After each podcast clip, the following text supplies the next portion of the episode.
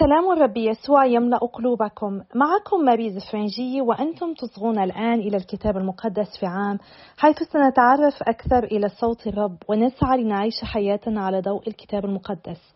نحن مستمرون في قراءتنا من سفر التكوين إلى سفر الرؤيا محاولين أن نكتشف قصة الخلاص وأين نحن منها. ولقد وصلنا إلى اليوم المئة والخامس والثلاثون وسنقرأ اليوم الفصل السابع عشر من صموئيل الثاني. الفصل الثاني والعشرون من الأخبار الأول وسنصلي المزمور السادس والثلاثون. صموئيل الثاني الفصل السابع عشر. حوشاي يبطل تدابير أحيتوفل. وقال أحيتوفل لأبشالوم دعني أختار اثني عشر ألف رجل فأقوم وأسعى وراء داود هذه الليلة وأهجم عليه وهو تعب ومسترخي اليدين وأفزعه فيهرب كل الشعب الذي معه وأضرب الملك على انفراد وأرد كل الشعب إليك كما رد الجميع إلى من تطلبه ويكون الشعب كله في سلام. فحسن الأمر في عيني أبشالوم وفي عيون جميع شيوخ إسرائيل. وقال أبشالوم ادع لي أيضا حشاي الأريكية فنسمع ما على لسانه هو أيضا.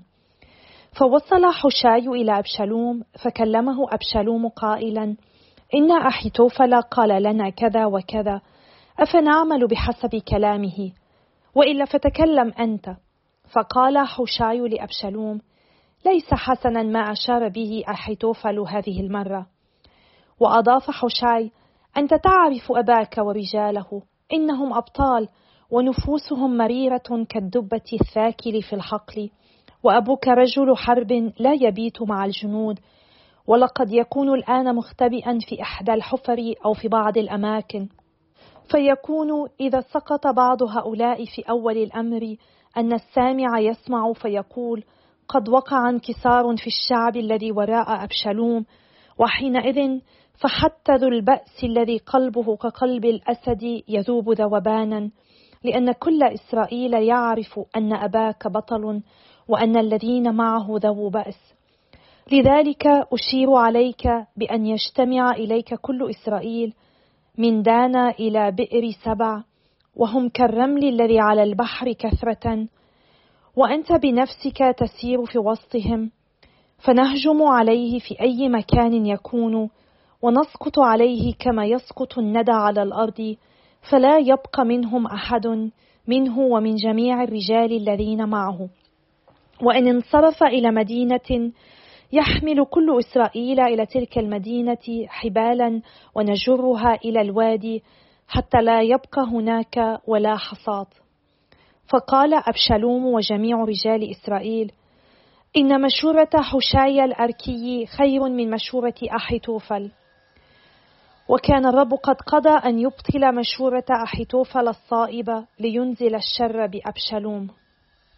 ثم قال حوشاي لصدوق ولأبيتار الكاهنين إن أحيتوفل أشار على أبشالوم وعلى شيوخ إسرائيل بكذا وكذا وأشرت أنا بكذا وكذا فأرسلا الآن وأعلما داود سريعا وقلا له لا تبت هذه الليلة في معابر البرية ولكن بادر بالعبور لئلا يبتلع الملك وكل الشعب الذي معه.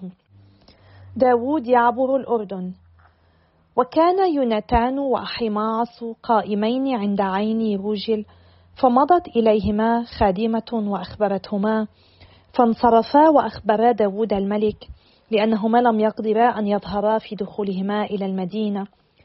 فرآها فتى فأخبر أبشالوم وأمهما فأسرعا في سيرهما ووصلا إلى بيت رجل في بحريم وكانت له في داره بئر فنزلا فيها. فأخذت المرأة غطاء وبسطته على فم البئر ونشرت عليه برغلا ولم يعلم الأمر.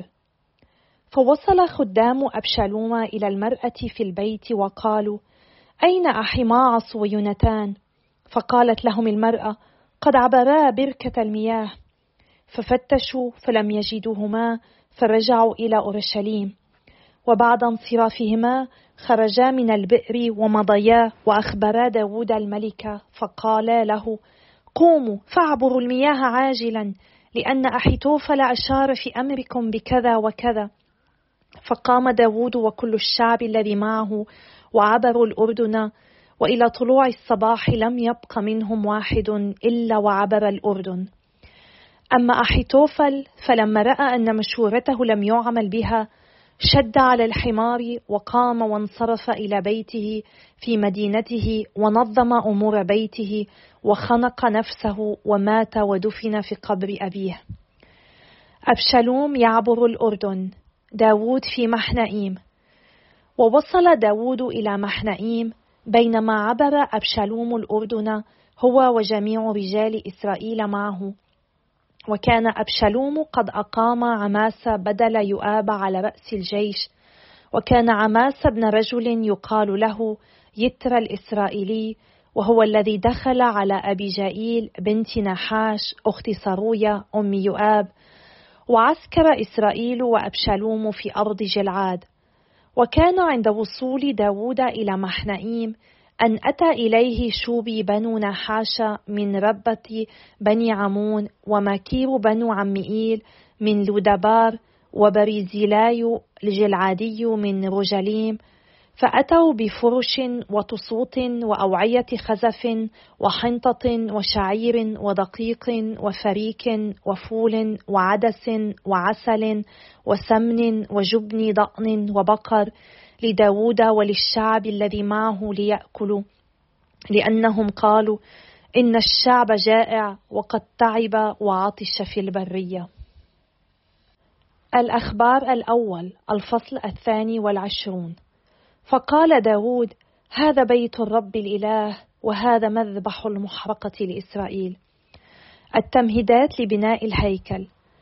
وأمر داود أن يجمع النزلاء الذين في أرض إسرائيل وأقام قلاعين ليقلعوا حجارة تنحت لبناء بيت الله وخزن داود حديدا كثيرا للمسامير لمصاريع الأبواب والوصل ونحاسا كثيرا يفوق الوزن وخشب أرز لا يحصى لأن الصيدونيين والسوريين أحضروا خشب أرز بكثرة إلى داود وقال داود إن سليمان ابني صبي غض والبيت الذي يبنى للرب عظيم الذكر والمجد جدا في كل الأرض فأنا أخزن له. وخزن داود بكثرة قبل وفاته ثم إنه دعا سليمان ابنه وأوصاه بأن يبني بيتا للرب إله إسرائيل. وقال داود لسليمان يا بني كان في قلبي أن أبني بيتا لاسم الرب إلهي غير أنه صار إلي كلام الرب قائلا. إنك قد سفكت دما كثيرا وقمت بحروب كثيرة. فلا تبني أنت بيتا لاسمي لأنك قد سفكت دماء كثيرة على الأرض أمامي.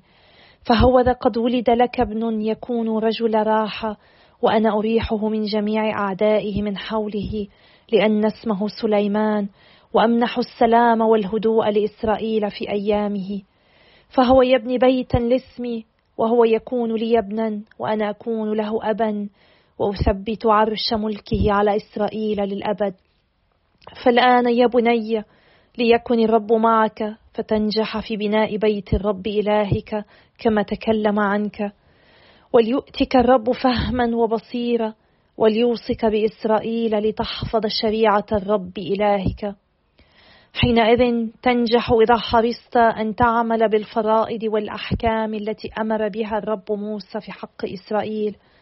فتشدد وتشجع ولا تخف ولا تفزع. وها أنا ذا في بؤسي قد خزنت لبيت الرب مئة ألف قنطار من الذهب وألف ألف قنطار من الفضة ومن النحاس والحديد ما يفوق الوزن لكثرته.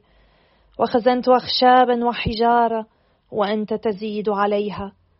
وعندك صناع كثيرون للعمل قلعون ونقشوا حجر وخشب وكل ماهر في كل عمل. أما الذهب والفضة والنحاس والحديد فما لا يحصى. فقم واعمل وليكن الرب معك. وأوصى داود جميع رؤساء إسرائيل بأن يساعدوا سليمان ابنه قائلا أليس الرب إلهكم معكم؟ وقد أراحكم من كل جهة إذ أسلم سكان الأرض إلى يدي وخضعت الأرض أمام الرب وأمام شعبه. فوجهوا الآن قلوبكم ونفوسكم لالتماس الرب إلهكم. وقوموا وابنوا مقدس الرب الإله للمجيء بتابوت عهد الرب وآنية الله المقدسة إلى البيت المبني لاسم الرب. المزمور السادس والثلاثون لإمام الغناء لعبد الرب داود. توسوس المعصية للشرير في صميم قلبه فإن مخافة الله ليست نصب عينيه لأنه تملق نفسه حتى لا يجد إثمه ممقوتا في عينيه. كلام فمه إثم وخداع وقد عدل عن التعقل والإحسان. في الإثم على مضجعه يفكر وفي طريق غير صالح يقف وعن الشر لا يعرض. يا رب في السماء رحمتك وإلى الغيوم أمانتك. مثل جبال الله برك وغمر عظيم أحكامك. وأنت يا رب تخلص البشر والبهائم. اللهم ما أثمن رحمتك إن بني آدم يعتصمون بظل جناحيك من دسم بيتك يشبعون ومن نهر نعيمك تسقيهم لأن ينبوع الحياة عندك ونعاين النور بنورك. أدم رحمتك لمن يعرفونك وللقلوب المستقيمة برك. لا تصل إلي قدم المتكبر ولا تطردني يد الأشرار. هناك سقط فعلة الأثام. نكسوا ولم يستطيعوا القيام.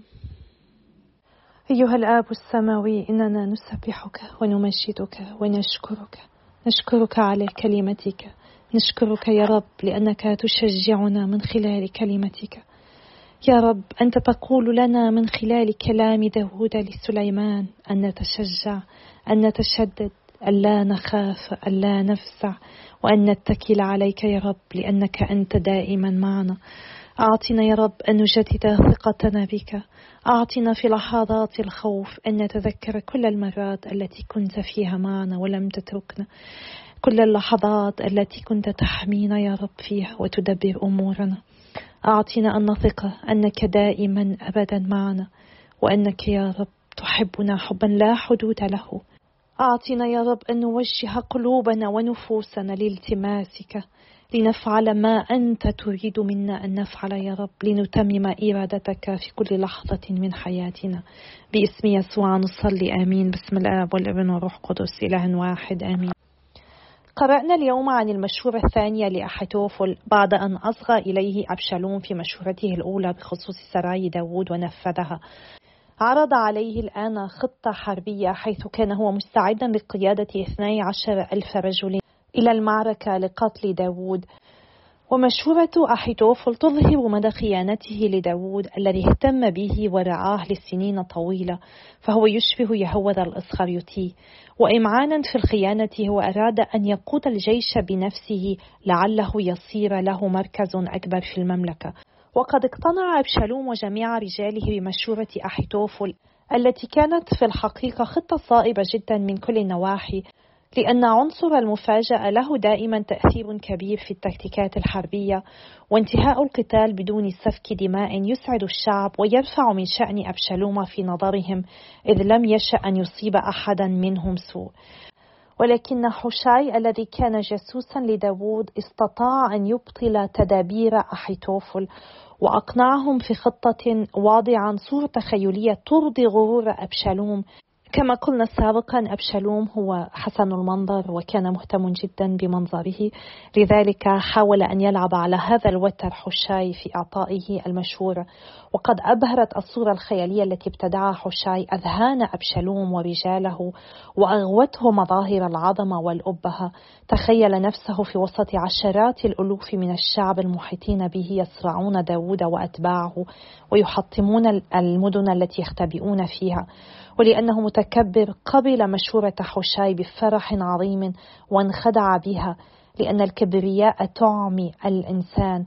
وقرر أبشالوم ورجاله أفضلية خطة حشاي على خطة أحيتوفل وقد كان هذا كله بتدبير من الله الذي يريد أن يخلص داود تدبير بسبب بر داود وشر أبشالوم.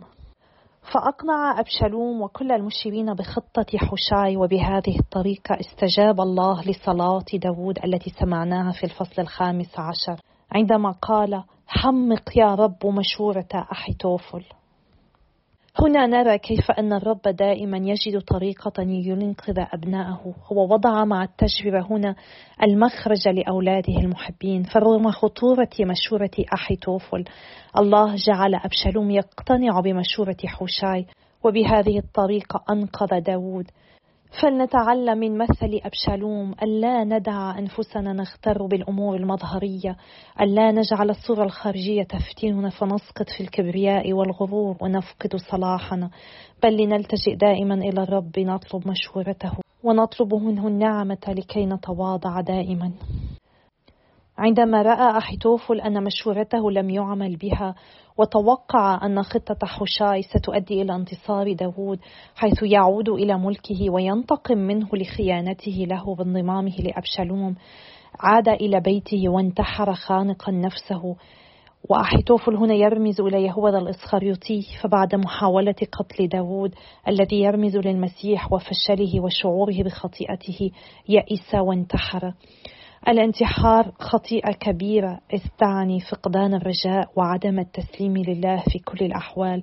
وهناك كثيرون ربما يصغون إلينا قد فقدوا أحباء لهم أخذوا حياتهم بيدهم. فلنصلي من أجل تعزيتهم ولنصلي من أجل هؤلاء الذين انتحروا.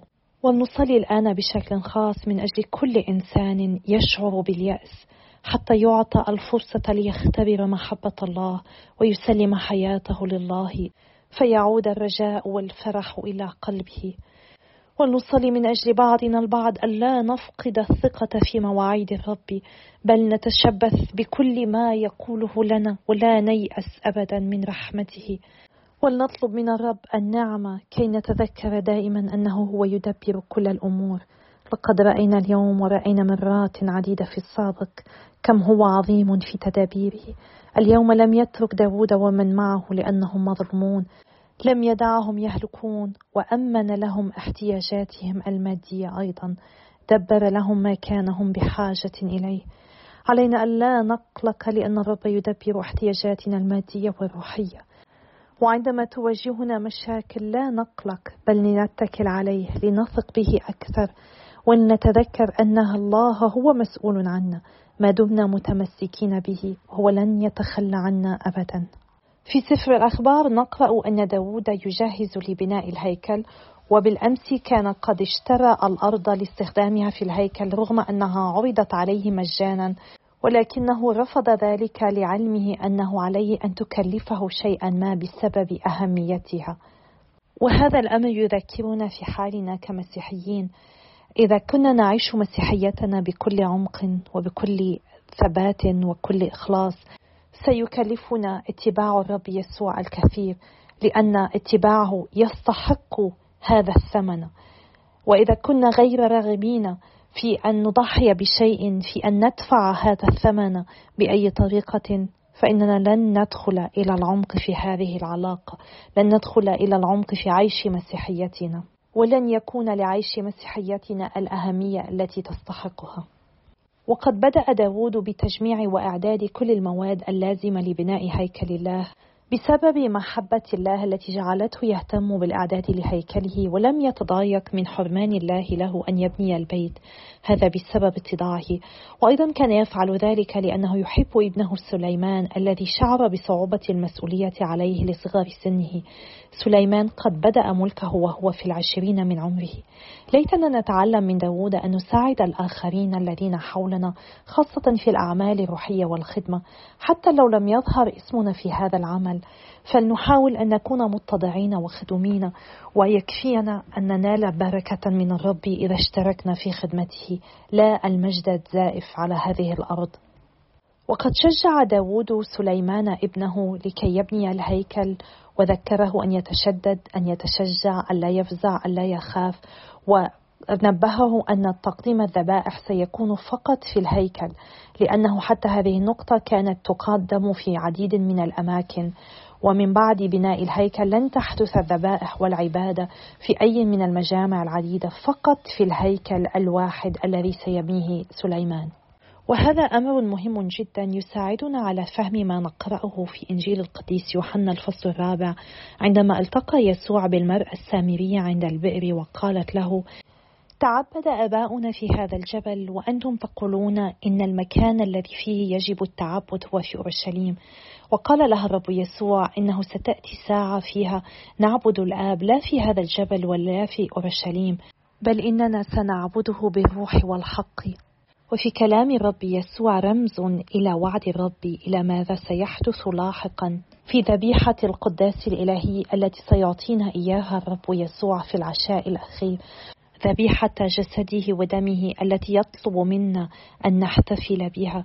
وسيتم الاحتفال بها في كل قداس في كل أنحاء العالم.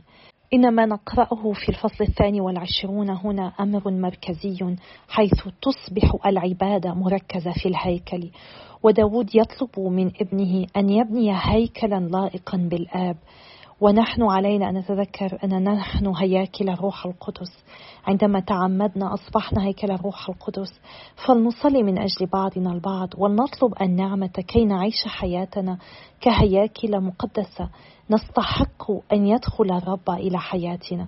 فلنطلب من الرب أن يجدد قلبنا أن يجدد روحنا أن يجددنا بنعمته. فنستطيع أن نعيش حقا كهياكل حية. كبيوت قربان للرب يسوع حيث يسكن فينا ويمكث معنا. فلنستمر بالصلاة من أجل بعضنا البعض من أجل كل ذلك. نعم نحن بأمس الحاجة إلى هذه النعمة كي نكون هياكل مقدسة يسكن فيها الرب دائما أبدا. وإلى اللقاء غدا يوم آخر إن شاء الله.